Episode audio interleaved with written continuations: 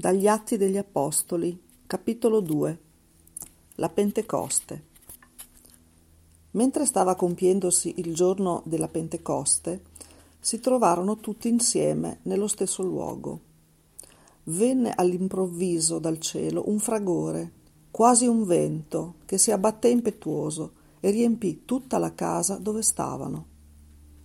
Apparvero loro lingue come di fuoco che si dividevano e si posarono su ciascuno di loro, e tutti furono colmati di Spirito Santo, e cominciarono a parlare in altre lingue, nel modo in cui lo Spirito dava loro il potere di esprimersi. Abitavano allora a Gerusalemme giudei osserva- osservanti di ogni nazione che è sotto il cielo. A quel rumore la folla si radunò e rimase turbata, perché ciascuno li udiva parlare nella propria lingua. Erano stupiti e fuori di sé per la meraviglia. Dicevano Tutti costoro che parlano non sono forse Galilei? E come mai ciascuno di noi sente parlare nella propria lingua nativa? Siamo parti, medi, elamiti, abitanti della Mesopotamia, della Giudea e della Cappadocia, del Ponto e dell'Asia, della Frigia, della Panfilia, dell'Egitto e delle parti della Libia vicino a Cirene, romani, qui residenti, giudei e proseliti, cretesi e arabi, e li udiamo parlare nelle nostre lingue delle grandi opere di Dio. Tutti erano stupefatti e perplessi e si chiedevano l'un l'altro che cosa magnifica questo? Altri invece li deridevano e dicevano si sono ubriacati di vino dolce. Discorso di Pietro il giorno di Pentecoste. Allora Pietro, con gli undici, si alzò in piedi e a voce alta parlò a loro così. Uomini di Giudea e voi tutti abitanti di Gerusalemme, vi sia noto questo e fate attenzione alle mie parole. Questi uomini non sono ubriachi come voi supponete, sono infatti le nove del mattino. Accade invece quello che fu detto per mezzo del profeta Gioele. Avverrà negli ultimi giorni, dice Dio su tutti effonderò il mio spirito.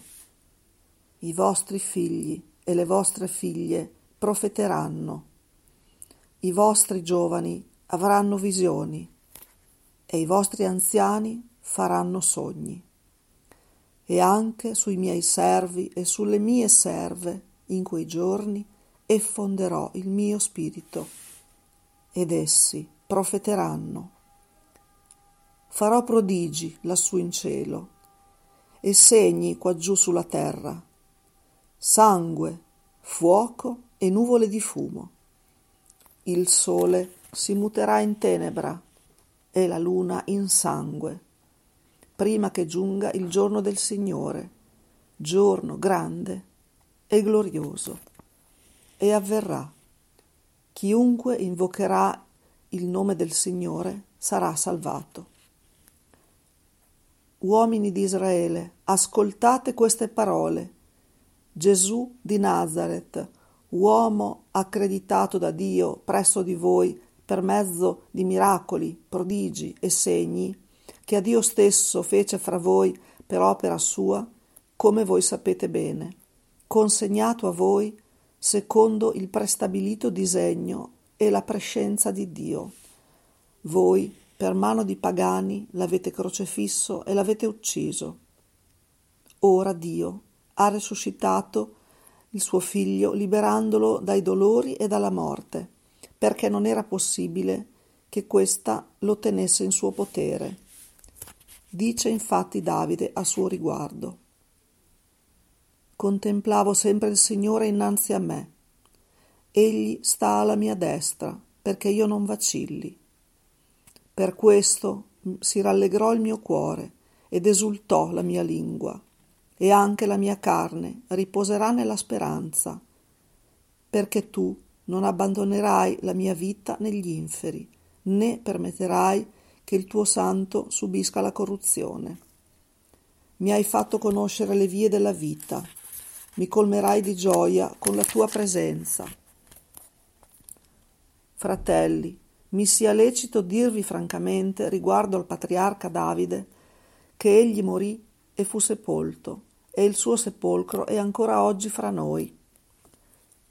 Ma poiché era profeta e sapeva che Dio gli aveva giurato solennemente di far sedere sul suo trono un suo discendente, previde la resurrezione di Cristo e ne parlò. Questi non fu abbandonato negli inferi, né la sua carne subì la corruzione. Questo Gesù, Dio lo ha risuscitato a noi e tutti ne siamo testimoni.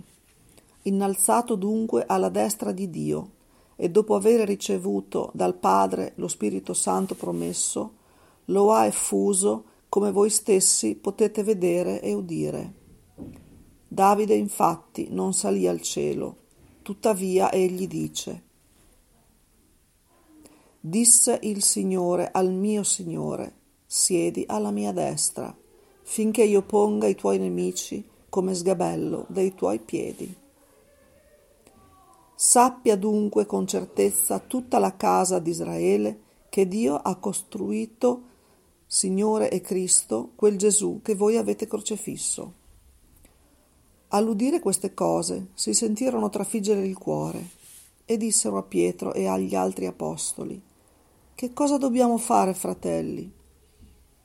E Pietro disse loro, Convertitevi e ciascuno di voi si faccia battezzare nel nome di Gesù Cristo per il perdono dei vostri peccati e riceverete il dono dello Spirito Santo.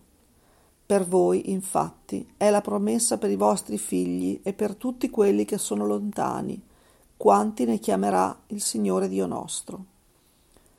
Come molte altre parole, rendeva testimonianza e li esortava. Salvatevi da questa generazione perversa. Allora coloro che accolsero la sua parola furono battezzati e quel giorno furono aggiunte circa 3.000 persone. I primi cristiani erano perseveranti nell'insegnamento degli apostoli e della comunione, nello spezzare il pane e nelle preghiere. Un senso di timore era in tutti e prodigi e segni avvenivano per opera degli apostoli. Tutti i credenti stavano insieme e avevano ogni cosa in comune. Vendevano le loro proprietà e sostanze e le dividevano con tutti, secondo il bisogno di ciascuno. Ogni giorno erano perseveranti insieme nel tempio e spezzando il pane nelle case, prendevano cibo con letizia e semplicità di cuore, lodando Dio e godendo il favore di tutto il popolo. Intanto il Signore ogni giorno aggiungeva alla comunità quelli che erano salvati.